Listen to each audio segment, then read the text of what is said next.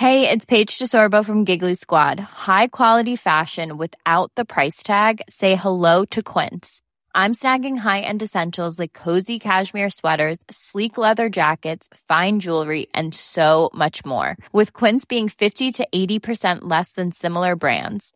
And they partner with factories that prioritize safe, ethical, and responsible manufacturing. I love that. Luxury quality within reach. Go to quince.com slash style to get free shipping and 365 day returns on your next order.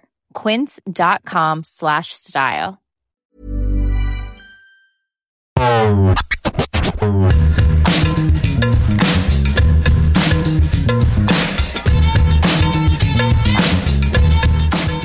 Salut à tous, c'est Julien Pereira, journaliste à Eurosport.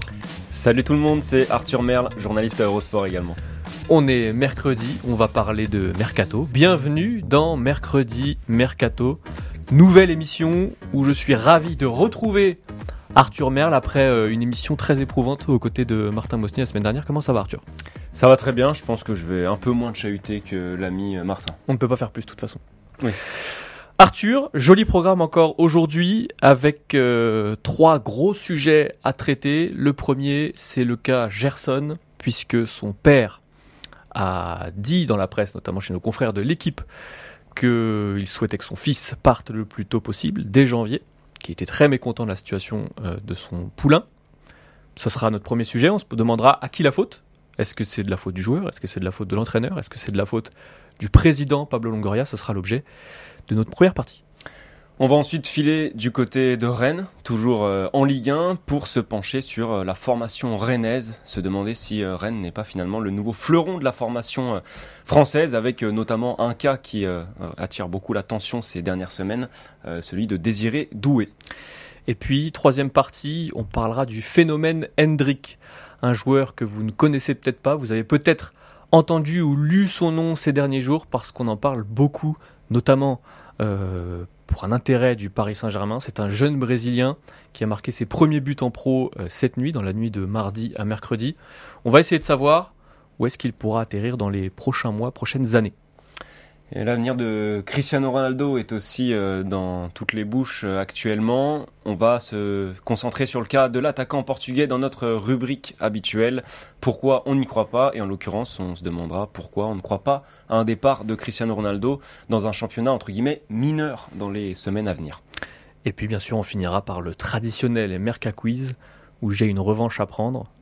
Pas sur toi, Arthur, parce que ouais, non, je pense que victime, mais sur sur ce qui s'est passé la semaine dernière. Voilà, on y va, Arthur. Gerson sur le départ, à qui la faute? Alors, on rappelle un petit peu euh, le contexte. Son papa, qui est aussi son représentant, Marcao, a donné une interview à l'équipe où il a dit qu'il était très mécontent de la situation euh, de son fils, qu'il euh, en voulait beaucoup à Igor Tudor et qu'il aimerait que son fils parte le plus tôt possible parce qu'il y avait un objectif, c'était la Coupe du Monde avec le Brésil, le Brésil au Qatar. Ça semble un petit peu plus euh, compromis maintenant parce que Gerson a très peu joué depuis le début de la saison et surtout, il joue de moins en moins ces derniers temps. Zéro titularisation sur les trois derniers matchs de l'OM. Donc forcément, euh, Gerson et son clan sont en colère. Arthur, tout cela nous amène à une question. À qui la faute? Parce que Gerson, c'est quand même peut-être même le meilleur joueur de la deuxième partie de saison euh, marseillaise la saison dernière. Et là, finalement, on est retombé très bas. Oui, on est retombé bas. Alors, tu l'as dit, il joue très peu, Gerson. Donc, euh, il est en moyenne à 47 minutes par match euh, cette saison. Il reste sur 3 matchs sans jouer. Compliqué de se mettre en valeur dans ce contexte-là. Après, quand il a joué, il n'a pas forcément été très convaincant dans le système Tudor, Gerson. Donc, c'est euh, voilà, le, peut-être le premier fautif. En tout cas, il n'a pas donné tort à Tudor de ne pas le faire jouer. ensuite, on parle de Tudor. Euh, difficile de remettre la faute sur, euh, sur l'entraîneur de l'OM parce qu'en fait, déjà Tudor est arrivé et n'a absolument rien imposé en termes de recrutement à l'OM. Il n'avait pas du tout le même discours que Sampaoli qui a fini bah, du coup par créer un divorce entre l'OM et Sampaoli. Donc derrière, on peut difficilement lui reprocher de faire ce qu'il veut avec l'effectif euh, qu'il a en sa possession. D'ailleurs, on peut rappeler, il, a évoqué son cas euh, mardi en conférence de presse euh, pour répondre à, euh, ce coup de gueule du, père de Gerson en disant Cela fait partie du football, je pense que tous mes joueurs sont forts et ont les qualités pour jouer. Malheureusement, tout le monde ne peut pas être heureux. Gerson, c'est un joueur que j'apprécie beaucoup, il a d'énormes qualités, mais je dois faire des choix. Ce sont les choix du moment sur un match et pour le bien de l'équipe. Donc lui, il se dédouane en disant tout simplement qu'il est dans sa fonction d'entraîneur et qu'il doit faire des choix. Finalement, et, puis, qui sont relativement payants jusqu'ici. Alors, on parle dans un contexte où l'OM reste sur trois défaites de suite en Ligue 1, euh, donc forcément c'est la première crise de résultats cette saison. Mais on parle d'un OM qui est au contact du podium en Ligue 1, qui est à l'heure où on se parle euh, en position de se qualifier pour les huitièmes de finale de la Ligue des Champions. Donc pour l'instant, les résultats, si on prend à l'échelle de tout le début de saison, donnent plutôt euh, raison à Tudor sur ce choix-là. Non, le, vrai fautif, on a envie de dire, c'est plutôt Pablo Longoria. Euh, d'une part parce qu'en fait, c'est une, illustration supplémentaire de, de ce jeu de football manager auquel il essaye de jouer quand même à le rappeler un certain Maxime Dupuis. et puis c'est aussi la faute de Longoria dans le sens où après Sampaoli, Tudor, nouvel entraîneur avec des choix euh, très forts, des idées très arrêtées, tout du moins. Ce genre d'entraîneur, c'est très bien quand ça fonctionne. Par contre, ça vous oblige à changer énormément de joueurs dans l'effectif.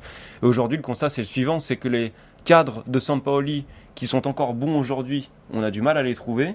Euh, donc il y a eu beaucoup de changements de statut. On pense à Payet, on, pense à Under, on pense même dans une moindre mesure à, à pour qui c'était euh, difficile euh, en début de saison. Et finalement, le seul contre-exemple, et ce n'en est pas un réel, c'est peut-être Aminarit qui était, on va dire, intermittent du spectacle avec, avec Sampaoli et qui aujourd'hui s'est vraiment imposé avec Tudor. Il s'est vraiment imposé. Et pour revenir sur le cas Longoria, on est quand même face aux limites de sa politique, de sa façon de faire aussi. Euh, pourquoi de sa politique? Pourquoi de sa politique Pardon, parce que euh, on peut pas lui reprocher euh, d'être allé chercher un entraîneur qui avait une vraie philosophie de jeu, une vraie identité de jeu. Lui, il avait quand même justifié son choix en disant qu'il était très content de passer d'un jeu de possession à la Saint-Paoli à un jeu qui n'avait finalement rien à voir, beaucoup plus vertical. Je pense quand même qu'il avait du mal à imaginer les conséquences que ça aurait sur des joueurs qui étaient très importants la saison dernière et surtout qui peuvent être très importants pour l'avenir de l'OM. Pourquoi? Parce que il y a quand même une situation financière qui est très compliquée, on, va en reparler, et avoir des joueurs qui cartonnent, qui se mettent en valeur, comme l'a fait Gerson la saison dernière, ça pouvait vraiment être important pour, l'équilibre des comptes. Euh, faut aussi euh, parler de la, méthode. Euh, il y a eu des vraies conséquences sur certains joueurs. On peut prendre l'exemple de Bamba Dieng qui a fait partir, qui a quand même créé des tensions avec les supporters parce que c'est un joueur qui était très apprécié euh, par les supporters marseillais. Et Gerson, c'est un petit peu pareil. Il a un petit peu cette identité de joueur sud-américain qui plaisent beaucoup aux supporters marseillais. On peut euh, prendre l'exemple de Lucho González, de mm, Luis Gustavo aussi.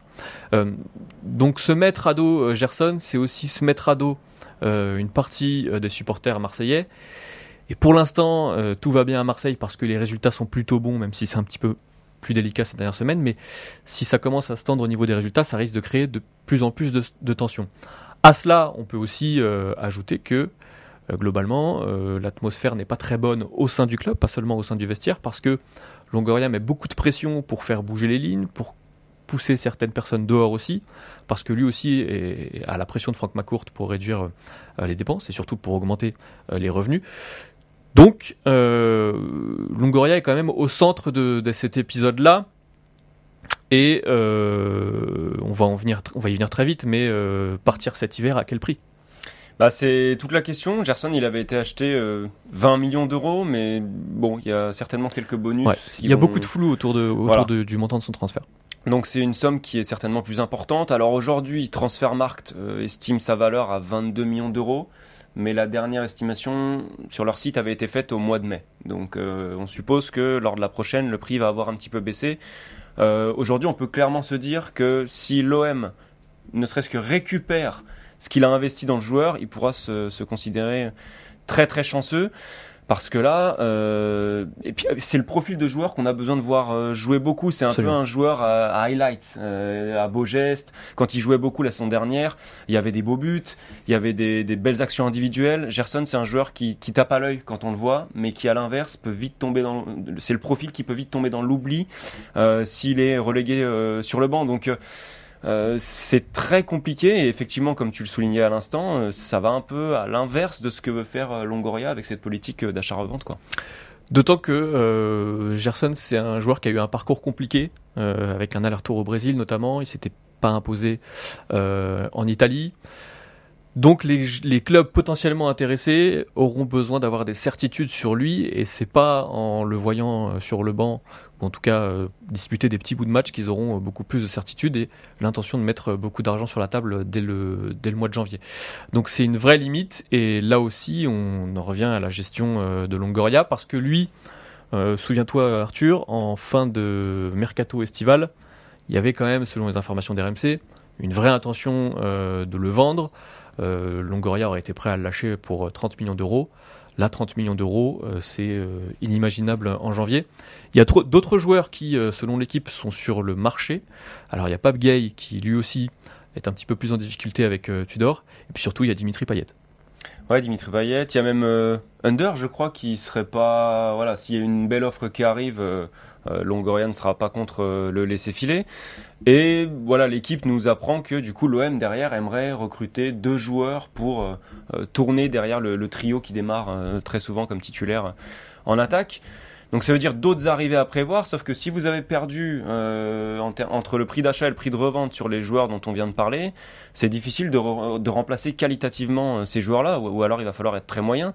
Il y a, il y a un détail qu'on n'a pas évoqué aussi, ou du moins qu'on a rappelé au tout début sur Gerson, c'est que la valeur marchande de beaucoup de joueurs cette saison va aussi dépendre de, de la Coupe du Monde. Et là, avec le temps de jeu qu'il a, la Coupe du Monde, il va l'avoir à la télé. Bref, euh, tout ça, ça va pas aider les joueurs de l'OM à prendre de la valeur et donc ça ne va pas aider l'OM qui est dans une situation financière instable, on le sait, à dégager des fonds pour se renforcer avec des joueurs qui colleraient un peu plus euh, à ce que veut faire euh, Igor Tudor. On a fait le tour sur le cadre de l'Olympique de Marseille. Arthur, on va pouvoir passer un petit peu plus au nord-ouest de la France, avec Rennes. Rennes qui est euh, un petit peu l'équipe la plus sexy à suivre du, début de saison. Alors on avait déjà beaucoup aimé euh, leur saison dernière. Euh, il y a eu cette lettre du CIES, donc l'Observatoire du football, qui est très intéressante, qui a été publiée en début de semaine, qui démontre que Rennes est 13e au classement des équipes ayant formé le plus de joueurs évoluant dans les 5 grands championnats, avec 23 joueurs au total. Et donc on voulait se pencher sur cette information-là pour essayer de rebondir et se demander si finalement Rennes n'est pas devenu euh, le nouveau fleuron de la formation française Arthur. Euh, alors, il y, a des, nuances parce que dans le top 5 des clubs ayant formé le plus de joueurs des 5 euh, grands championnats figure Lyon, à la troisième place derrière le Real et le Barça avec 34 joueurs et le PSG avec 34 euh, joueurs aussi. Mais euh, est-ce que la comparaison tient vraiment, Arthur? Elle tient pas vraiment. Euh, on va être clair tout de suite, on va pas faire de suspense. en fait, ce qui est très intéressant quand on regarde ce classement, c'est de regarder le rapport entre le nombre de joueurs formés à Rennes qui sont aujourd'hui dans les 5 grands championnats, à savoir 23, et l'âge moyen de ces joueurs-là, qui est de 23 ans également.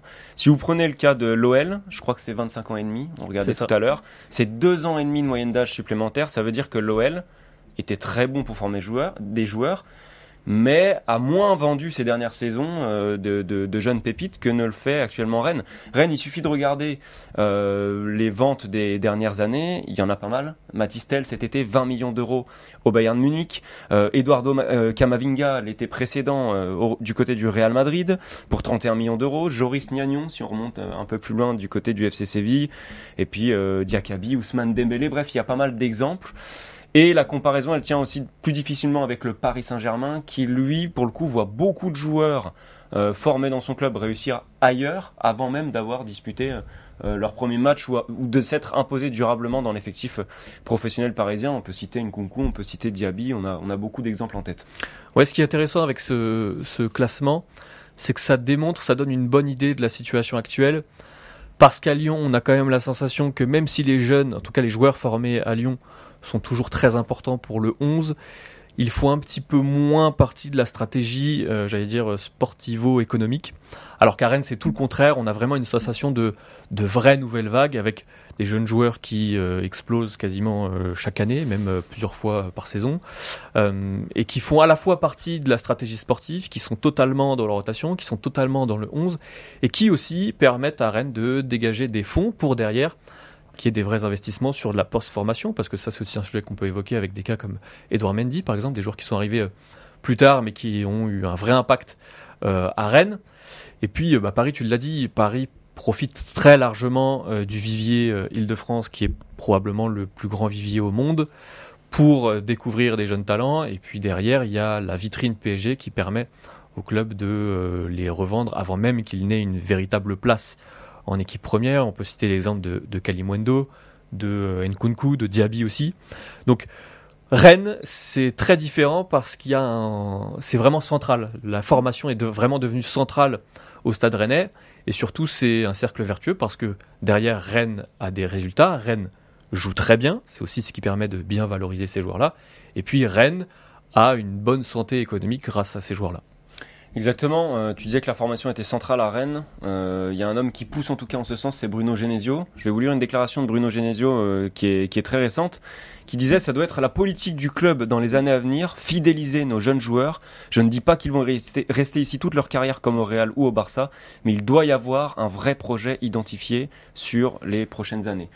Et est on est dans le vrai parce que là vous regardez Rennes va encore avoir de très bons joueurs à sortir. Il y a juste à regarder l'effectif actuel. Vous avez euh, Assignon, latéral droit, qui joue assez régulièrement. Truffert, international français, dont on a déjà parlé dans, Mercredi Mercato.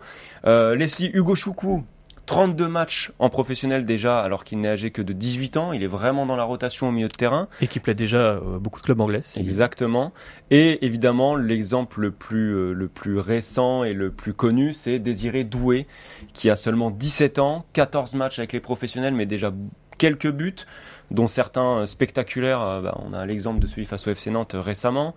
Il y a eu sa rentrée en Ligue Europa aussi récemment qui avait été impressionnante. Euh, donc on sent que Rennes va alimenter cette nouvelle politique dans les, dans les semaines, dans les mois à venir, et qu'il a déjà alimenté par le passé, ben, comme on l'a rappelé, que ce soit sur des joueurs de, de première zone, avec euh, les Kamavinga euh, qu'on vient d'évoquer, ou même des joueurs de seconde zone. Euh, on peut penser par exemple à Jorginho Rutter qui est en train de se faire une belle carrière euh, du côté d'Offenheim. Bref, des exemples, euh, il y en a plein, mais vraiment la formation rennaise tourne à plein régime. Ouais, c'est ça. On a une, vraie sensation de, du club qui monte grâce à ça. Rennes. Finalement, Rennes est un petit peu en, train de faire ce, que, ce qui a fait la force de Lyon à une époque. Alors c'est beaucoup moins le cas. Et, et hasard ou non, euh, l'arrivée de Bruno Genesio à Rennes, l'arrivée de Florian Maurice aussi, euh, tout ça est probablement lié. Et ça démontre que on peut euh, faire des choses intéressantes en formant. beaucoup de clubs de Ligue 1 devraient prendre exemple sur Rennes actuellement. pour revenir sur le cas Doué, on est probablement une nouvelle fois sur un joueur qui pourra rapporter plusieurs dizaines de millions d'euros à Rennes parce que c'est un talent à part comme l'était comme l'est Kamavinga tout simplement. Il y a juste la question de sa prolongation. Euh, l'équipe nous disait qu'il y avait un accord. Euh, Doué est lié au club jusqu'en 2024, si je dis pas de bêtises. Donc, euh, si prolongation il n'y a pas finalement, ce sera probablement un départ l'été prochain. pour quel montant Tout dépendra de la suite de la saison, mais globalement, on s'attend pas à un transfert à moins de 20 ou 30 millions d'euros. Oui, Rennes s'était mis un petit peu, alors on connaît pas les dessous du dossier, mais s'était mis un petit peu en difficulté entre guillemets en ne faisant signer que deux ans le premier contrat professionnel euh, à Désiré Doué. Je crois que la limite est à trois ans, donc ils auraient pu le blinder un peu plus. Après, on, ne sait pas vraiment quelle est la nature des, discussions qui ont eu lieu, mais euh, le cas Doué va vraiment être central et va en dire beaucoup sur la stratégie rennaise et sur la portée des, propos de Bruno Genesio. Est-ce que l'entraîneur breton est vraiment entendu? Euh, Voilà, ça va être très très intéressant de suivre la suite de ce dossier. Et en fait, toi tu parlais du jeu, mais vraiment ce qui est intéressant du côté euh, de Rennes, c'est le, vraiment le projet global. Il y a beaucoup de choses très positives dégagées par le Stade Rennais en ce moment. Donc, on l'a dit, le jeu, les jeunes. Et c'est tout bête, mais la prolongation de Lovro Mayer cette semaine, euh, il y a quelques jours, envoie un bon signal aussi. C'est un joueur qui était déjà annoncé sur les tablettes de clubs un peu plus huppés cet été. Rennes le blinde, va continuer à s'inscrire sur la durée, euh, dans la durée avec lui. Voilà, il y a beaucoup, beaucoup de signaux qui sont au vert du côté du club breton. Euh, le vert, c'est aussi la couleur de Palmeiras. Là, on est sur une oh, transition. Attention. Palmeiras, club euh, d'Hendrick, qui est euh, au cœur de notre troisième partie dans ce mercredi mercato. Hendrick, Arthur, c'est un joueur relativement méconnu, dont on parle beaucoup ces derniers jours. Pourquoi? Parce que c'est le nouveau phénomène du foot brésilien. Sport, le quotidien espagnol, évoquait une offre de 20 millions d'euros du Paris Saint-Germain pour ce joueur. Ça a été démenti depuis par euh, son entourage. Mais globalement, euh, Hendrik, il a 16 ans. tout juste. Il vient de marquer ses deux premiers buts en professionnel. On vous l'avait présenté il y a euh, quelques mois maintenant dans un autre épisode de Mercredi Mercato avec Michael Marquez, qui est un scout qui suit beaucoup, beaucoup le championnat brésilien et qui nous l'avait décrit globalement comme un joueur qu'on ne voit qu'une fois tous les 5-6 ans au Brésil parce que c'est un joueur à part. À la fois parce que physiquement, il est déjà très impressionnant pour son âge, aussi parce qu'il sait déjà faire beaucoup de choses. C'est un joueur qui, fait un petit peu penser, alors toute euh, proportion gardée, à Ronaldo dans ce qu'il dégage, Ronaldo le brésilien, parce qu'il est très puissant, il est moins fin techniquement, mais globalement il sait déjà faire beaucoup de choses, c'est-à-dire se construire des buts tout seul et aussi jouer en pivot, ce qui euh, peut être un avantage au Paris Saint-Germain ces dernières semaines. Donc globalement, on est sur un phénomène maintenant qui a l'avantage parmi les clubs intéressés Il y a le FC Barcelone, il y a Real Madrid, il y a le Paris Saint-Germain. Selon toi, Arthur, qui a l'avantage pour euh, s'offrir cette, euh, cette pépite? Alors, je vais déjà rappeler juste deux trois chiffres. Euh, l'offre prétendue du PSG était à 20 millions d'euros. sa clause libératoire est à 60 millions d'euros. Bon, on parle d'un joueur de 16 ans, c'est on va pas revenir sur les prix des jeunes joueurs, mais c'est assez hallucinant quand même. Mais on s'oriente visiblement vers un départ entre 30 et 40 millions d'euros. Donc là, les bases sont posées. Hendrik vient de marquer son premier but aussi dans le championnat brésilien, ça c'est très intéressant. Et c'était juste pour rebondir sur son profil, euh, joueur brésilien, technique, etc. Mais il marque son premier but de la tête. Et on a eu des images d'un joueur très besogneux cette nuit, donc c'est assez intéressant. Euh, parenthèse fermée, euh, bah, il y, a un club qui part comme favori par rapport au passé récent, c'est le Real Madrid parce qu'on a les exemples tout simplement Rodrigo et Vinicius, deux joueurs qui s'étaient engagés au Real à l'âge seulement de 17 ans, en tout cas qui avait signé le, quand ils avaient 17 ans, le, le, contrat avait été signé, mais ils n'avaient rejoint le Real pour des raisons légales qu'à 18 ans, euh, à leur majorité. Et aujourd'hui, ces deux joueurs-là sont des indéboulonnables du 11 de Carlo Ancelotti. Euh, Vinicius, buteur en finale de Ligue des Champions. Rodrigo qui prend de plus en plus d'épaisseur au fil des semaines et qui s'entend à, merveille avec Karim Benzema. Donc forcément, on pour un joueur brésilien, quand vous voyez ces exemples-là, vous vous dites, ok, au Real Madrid, je vais avoir ma chance. Donc ça donne envie. Après, il y a aussi des contre-exemples. Euh, on a le contre-exemple Régnier, par exemple, voilà, qui, avait signé pour 6 ans au Real Madrid, très jeune également. Et qui s'est un peu perdu depuis. Et qui s'est un petit peu perdu depuis. Du côté de Dortmund, où il avait été prêté pour deux saisons, il a joué, je crois, une trentaine de matchs. Donc bref, il n'a pas marqué les esprits. Et là, il est du côté de Gironne. Donc on est sur une carrière qui est un petit peu sur la pente descendante, même si elle est... Euh, au tout début. Voilà, avantage Real Madrid a priori, même si recruter ce joueur pourrait être un vrai enjeu pour le, PSG et Luis Campos. Ouais, un vrai enjeu pour le PSG Luis Campos. On n'a pas trop de doute sur le fait que euh, ce joueur-là était dans l'œil de Luis Campos depuis euh, très longtemps. Luis Campos et, son réseau évidemment. Ça peut être important pour Campos, alors il faudra voir ce qui se passe dans les prochains mois, notamment avec ce qu'on avait évoqué sur euh, les petites tensions, enfin les grosses tensions même qu'il existe entre euh, Luis Campos et euh, le reste de la direction parisienne. Mais globalement, pour lui, ça peut être un vrai enjeu de faire venir un joueur comme ça, parce que ce serait un signal fort que il est capable de tout changer dans un club et de faire venir un joueur qui est le phénomène que tout le monde veut maintenant. Enjeu aussi politique parce qu'il y a une vraie guerre entre le Real et le FC Barcelone. Si le PSG intervient en arbitre, ça peut aussi avoir un vrai impact euh, politique. Côté politique, justement, euh, pour le Barça, ça risque d'être beaucoup plus compliqué de rééditer ce qu'ils avaient été capables, ce que le club avait été capable de faire avec Neymar, c'est-à-dire de souffler le Brésilien euh, au nez et à la barbe du Real Madrid, parce qu'il y a la question des moyens. Le Barça est encore dans un étau financier globalement, il doit aller chercher des joueurs qui peuvent lui apporter des certitudes. Et quand vous faites venir un joueur tout talentueux qu'il est euh, du Brésil, il y a forcément toujours une petite part d'incertitude. Et en plus, il faut un certain nombre de mois, voire de saisons, pour que le joueur soit véritablement euh, adapté au foot européen. On l'a vu avec Vinicius, on l'a vu avec Rodrigo. Donc globalement, je pense qu'il y a, je suis d'accord avec toi, je pense qu'il y a un gros avantage pour le Real Madrid, parce que le Real Madrid sait faire, parce que le Real Madrid a un avantage aussi, un vrai savoir-faire sur euh, la mise en confiance de l'entourage, d'installer l'entourage euh, aux alentours de la capitale espagnole, euh, prendre soin de cet entourage pour que le joueur, lui, se sente le mieux possible. Donc le Real Madrid a un vrai savoir-faire là-dessus. Je pense que ça lui donne un gros avantage. Et puis surtout, le Real Madrid euh, a maintenant la preuve que ce système-là fonctionne, puisque ces joueurs-là, type Vinicius Rodrigo, euh, se sont imposés et permettent au Real de rester euh, au top du top au niveau européen. Donc, gros avantage Real Madrid. À voir dans les prochains mois, prochaines semaines, si le Paris Saint-Germain parvient à reprendre un petit peu la main là-dessus, mais ça dépendra aussi de l'avenir de Neymar, de l'avenir de Kylian Mbappé. tout ça est lié évidemment pour les décisions du Paris Saint-Germain euh, dans les prochains mois. J'allais dire surtout de l'avenir de Kylian Mbappé, puisque ça concerne le PSG et le Real Madrid très certainement, parce que le Real, euh, un Real qui se concentre sur une signature aussi importante que celle de Kylian Mbappé, c'est un Real qui sera un peu moins disposé à, recruter Hendrik dans les, dans les prochains mois. Donc à voir à quel moment les clubs vont vraiment s'activer et vont vouloir avancer leur pion dans ce dossier-là. Mais si le Real est occupé avec Mbappé dans les prochains mois, peut-être que ça ouvrira une porte supplémentaire au PSG qui, pour le coup, lui récupérera une belle indemnité de transfert. Euh, donc à ça. Mais c'est vrai que je pense qu'on est assez d'accord pour dire que le Barça est un cran en dessous dans cette concurrence-là, parce que le Barça déjà a plusieurs jeunes sur lesquels s'appuyer. Il n'a pas besoin d'aller en chercher à l'extérieur.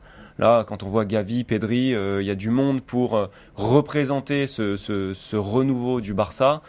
Et en termes de profil, le Barça est équipé sur les côtés offensivement pour l'instant, il n'y a pas trop besoin d'aller euh, mettre quelqu'un dans les pattes de Rafinha, dans les pattes de Ousmane Dembélé, euh, encore moins de Robert Lewandowski. Bref, euh, pour l'instant, le Barça n'apparaît pas comme voilà, devant dans cette concurrence dans la course à, Hendrik.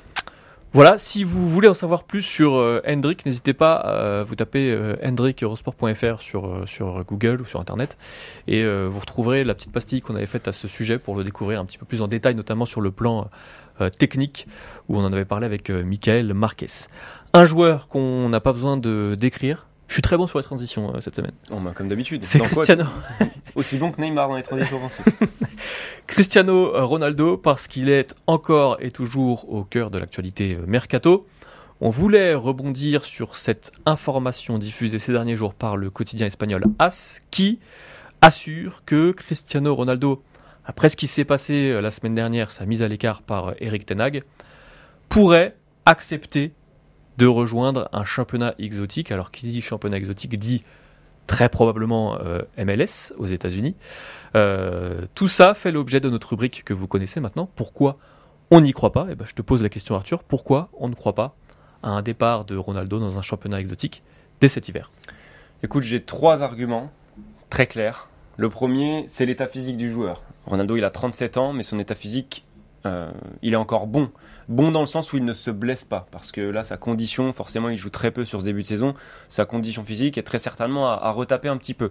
Mais j'ai compté 13 matchs ratés sur blessure depuis son départ du Real Madrid. C'est très peu pour un joueur qui, qui vieillit, donc il y a très rarement des blessures musculaires. La deuxième chose, c'est son niveau de jeu. Pour moi, ce qu'on est en train de vivre sur ces dernières semaines, ces derniers mois, c'est une parenthèse, Ronaldo. Il faut se remémorer un passé très récent, c'est la saison dernière. Ronaldo était titulaire indiscutable à Manchester United et il a bouclé sa saison avec 24 buts, dont euh, évidemment beaucoup en Première Ligue. Donc Ronaldo, quand il a la confiance de son entraîneur, quand il est titulaire, il est tout à fait capable encore d'apporter quelque chose à une équipe des cinq grands championnats européens. Pour moi, la question ne se pose même pas. Et la dernière chose, c'est l'ego. Je vois mal un joueur avec son CV, avec euh, sa carrière, quitter le gratin du football européen sur cette fausse note à Manchester United. Euh, on parlait un petit peu en off de l'exemple de Zlatan Ibrahimovic qui avait euh, fini, euh, on pensait qu'il avait fini sa carrière dans les cinq grands championnats avec Manchester United sur une blessure, sur une rupture de contrat à l'amiable avec ce départ au Los Angeles Galaxy. Finalement, il fonctionne bien là-bas, mais il revient en Europe où il est champion d'Italie avec le Milan AC je vois bien Ronaldo, alors pas forcément suivre cette trajectoire d'aller en MLS pour revenir en Europe, mais fonctionner de la même manière, c'est-à-dire je ne partirai pas euh, des cinq grands championnats sur une déception. De toute façon, il y a une y a une chose qui est, centrale pour moi, c'est que si Ronaldo euh, Ronaldo ne quittera pas les cinq grands championnats tant qu'il n'aura pas la certitude qu'il n'a plus le niveau pour évoluer dans l'un des cinq grands championnats. Et s'il il avait cette, certitude-là, il serait déjà parti euh, cet été ou alors il aurait totalement accepté euh, la décision euh, d'Eric Tenac de ne pas le faire jouer, ou en tout cas de peu le faire jouer depuis le début de la saison. Euh, ce qui s'est passé la semaine dernière démontre que lui, il a encore la conviction qu'il a sa place dans une grande équipe. En tout cas dans un club majeur du, du, foot européen. Et donc ça démontre quand même qu'il y a une volonté pour lui de continuer et surtout de redresser la barre. L'autre élément qui pour moi est important, c'est que depuis cette mise à l'écart justement la semaine dernière, on sent qu'il y a eu une vraie réflexion chez lui après euh, cette frustration-là, de se dire ok il faut que je me remobilise, c'est ce qu'on voit à travers les informations que nous révèle la presse euh, britannique, aussi à travers les réseaux sociaux. On sent qu'il y a une vraie volonté de se remobiliser. Peut-être aussi parce qu'il y a eu une discussion avec son entourage, avec Georges Mendes, qui a euh, abouti à la conclusion que bah, finalement, pour espérer rebondir, il faut aussi montrer qu'on est encore investi, qu'on est encore capable d'accepter euh, les choix d'un entraîneur, parce que ça, ça sera important aussi pour attirer euh, euh, de potentiels clubs intéressés en janvier prochain. Donc, je ne vois pas Ronaldo partir tout de suite et je ne vois pas Ronaldo accepter euh, un départ en MLS ou même ailleurs. Il y avait eu, euh, souvenez-vous, l'offre d'un club euh, d'Arabie Saoudite cet été qui a été immédiatement refusé Le par Ronaldo. aussi. Le Sporting, absolument. Donc, Ronaldo, je pense qu'il y a toujours un élément qui est euh, majeur, c'est la Coupe du Monde, ce qui va se passer au Mondial. Et euh, je ne serais pas étonné de voir Ronaldo euh, de nouveau impliqué, de nouveau accepter sa situation à Manchester, qu'il ne joue pas tous les matchs et qu'il finisse par rebondir. Soit Manchester United, moi j'ai encore beaucoup de mal à l'imaginer partir cet hiver, soit dans un nouveau club l'été prochain, mais la MLS, ça semble encore beaucoup trop tôt pour euh, Cristiano Ronaldo. La question centrale, et tu viens de, tu viens de, de, de, l'effleurer, euh, c'est quel club pourrait l'accueillir l'été prochain? Est-ce qu'il y a encore des clubs de haut niveau euh, qui seraient considérés comme crédibles pour une arrivée de Manchester, de Manchester United, de Cristiano Ronaldo? Et en l'occurrence, oui, on pense beaucoup à Chelsea quand même. Euh, alors, d'un point de vue sportif pour le plan de jeu de Graham Potter, je sais pas si ça fait sens. Étonnant. Mais en tout cas, d'un point de vue politique de Todd Boehly, euh, le, le nouveau euh, propriétaire, euh, alors actionnaire minoritaire, mais l'homme fort des Blues actuellement, ça fait sens parce que ce serait la première recrue un petit peu clinquante. Donc voilà, ça c'est quand même une piste qu'on peut considérer comme sérieuse, la piste Chelsea, surtout que la presse anglaise l'évoque assez régulièrement. Donc voilà, la première question c'est de se dire est-ce qu'il y a des clubs qui vont être candidats? Je pense qu'il n'y en a plus énormément de ces clubs-là, mais euh, il en existe et je pense que c'est des pistes qui peuvent être considérées comme sérieuses. Il y avait aussi le Napoli dont on parlait un petit peu. Alors Naples qui a compensé le départ de ses stars, euh, en tout cas de ses hommes forts, euh, Insigne Mertens, par un recrutement très intelligent et loin d'être clinquant. C'est peut-être plus dans la politique du club. Et surtout qu'à laisser partir ses stars aussi pour des raisons financières, Ouais. on imagine mal euh, derrière aller chercher Cristiano Ronaldo et son salaire euh, monstrueux. La certitude, c'est que Ronaldo va devoir faire un effort sur son salaire. Par contre, ça, c'est c'est indiscutable. Voilà, on a fait le tour pour euh, cette rubrique. On va passer au moment que tout le monde attend. Sauf moi. C'est le Merca Quiz avec Quentin Guichard. Quentin, bienvenue. Alors, tu n'as ni respecté euh, le code couleur, Ouais, Ouais. c'est vrai. ni euh, le jour de l'émission, puisque sur ton pull, il est inscrit Saturday Football. Ni respecter ton réel niveau, puisque derrière ton pull, il est inscrit Bergkamp. Oui, euh, mais vous m'avez pas prévenu. Euh, vous m'avez pas dit que c'était euh, journée blanche aujourd'hui et on m'avait pas dit que c'était chemise. Donc euh, Et on t'avait pas dit que l'émission s'appelait Mercredi Mercato non plus. Je découvre. Donc, euh, mais là pour la semaine prochaine, j'aurai peut-être un pull euh, mercredi football. J'espère bien, Quentin. Mm. Est-ce que tu peux nous rappeler une nouvelle fois, comme tu sais si bien le faire, les règles du Mercato Bien sûr, ça tient en une phrase. Et tu sais qu'un bon concept, c'est ça la règle. Quand, Ouais. quand, quand les producteurs ils veulent euh, entendre le, le topo d'un film, il faut que ça tienne en une phrase. C'est pour ça que quand on a créé l'émission, ça faisait 10 pages. Le Mercacui, c'est très simple. Je vais euh, dérouler la carrière d'un joueur. Et le premier de vous deux qui découvre l'identité de ce joueur remporte, remporte un point au Mercaquiz Ranking. Petit point sur le classement? Classement. Qu'on a, qu'on a complètement oublié. Euh, bon, j'ai toujours pas fait cette histoire de coefficient de victoire. Donc, non, euh, mais n'hésite pas, fais de travail au bout d'un moment. donc Julien, tu es toujours en tête. Euh, Voilà. Ah bon? Et oui, parce que j'ai pas fait le coefficient. Mais une fois que le coefficient sera en tête, Ah. sera, sera mis en place, hop, ça sera autre chose. Ça fait plaisir. Donc euh, pour le monter en tête, devant Après, il Martin. faut aussi que la fidélité soit récompensée. Moi, je suis là toutes les semaines. euh, Oui, c'est vrai. Je vrai. suis toujours devant Glenn ou pas? Bon. Euh, je crois que tu es devant Glenn euh, au nombre de défaites. Voilà. C'est bien, il a l'air bien fait ce classement en tout cas. Ouais, c'est n'importe quoi. Et il y a une règle. Une deuxième règle très importante, c'est la règle Pereira-Morin. Euh, c'est la proposition d'un nom de joueur avant même le premier indice. Je vous écoute, messieurs. Alors pour moi, ça sera Steven Nzonzi. Oh, Pas mal. pas mal. On va rester dans ces 6 un peu manieurs de ballon. Je, je peux même pas dire que c'est pas Non, ça. non, mais ça Ah, se trouve, c'est non, non, non, ça se trouve, c'est la fin du jeu, je j'ai la bonne réponse, ouais. mais il s'excite. euh, Je sais pas pourquoi. Donc c'est pas ça du tout. Non, mais parce que moi je savais que la fin du jeu arrive. bien sûr. Et Maintenant, là, là voilà. avec notre ami Nemanja Matic. Oh, joli. Ça Eh ben- commence dans des pays un peu alambiqués. Euh, Et sans bah, manquer de respect, Nemanja. Matic, je me demande si j'ai pas hésité à le choisir pour, pour le quiz du jour. Ah Mais je l'ai pas choisi. Ah, Ouais. Je tombe plus dans le panneau, c'est bon. Eh bien, c'est parti, Quentin. C'est parti. La voix est libre. Nous t'écoutons. Je cache ta fiche. Le monde du football me découvre en 2004. Oula. Alors, alors âgé de 12 ans, Faut que je fasse le calcul. je fais parler de moi en étant tout proche de signer au FC Barcelone. Régulièrement appelé dans les sélections nationales de jeunes, je participe à 17 ans à mon premier match professionnel, en juin 2009, dans le championnat de clôture et un match entre River Plate et le Tigre. Avec le numéro 10 lors de la saison 2010-2011, j'inscris Higuain. j'inscris Bah non, mon premier but chez les professionnels en 2010 face à Cologne lors du championnat d'ouverture. En mai 2011, je fais mes débuts avec l'équipe nationale argentine lors d'un match amical contre le Paraguay.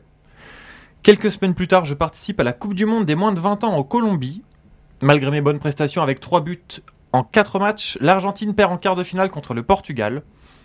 Mon club River Plate est finalement relégué en deuxième division en juin 2011.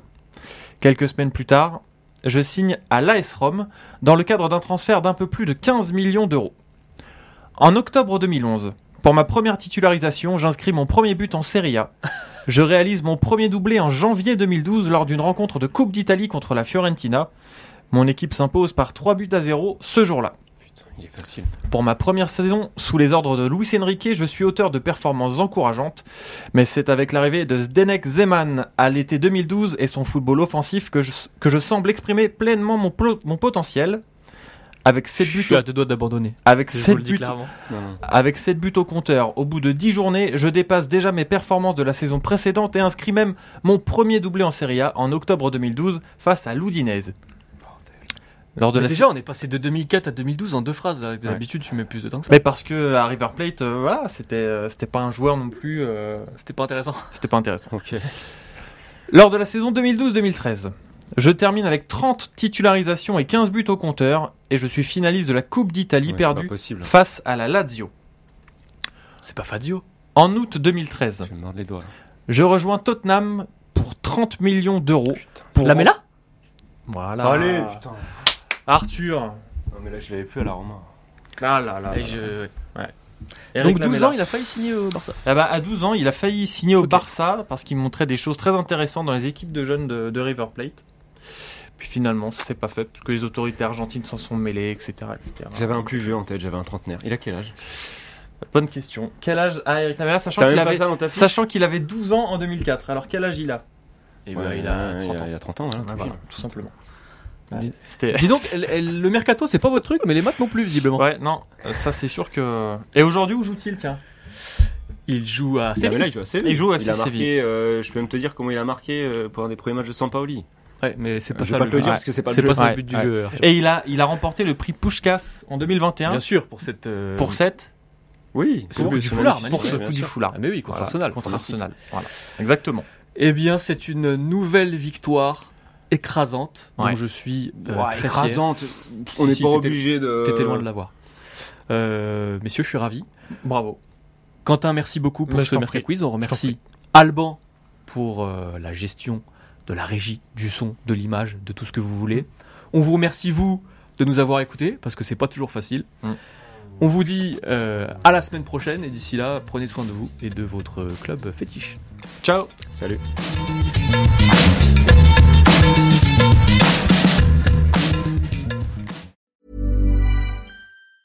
Hi, I'm Daniel, founder of Pretty Litter. Did you know cats tend to hide symptoms of sickness and pain? I learned this the hard way after losing my cat, Gingy. So I created Pretty Litter, a health monitoring litter that helps detect early signs of illness by changing colors, saving you money and potentially your cat's life. Pretty Litter is veterinarian developed, and it's the easiest way to keep tabs on your fur baby's health right at home. Go to prettylitter.com and use code ACAST for 20% off your first order and a free cat toy. Terms and conditions apply. See site for details.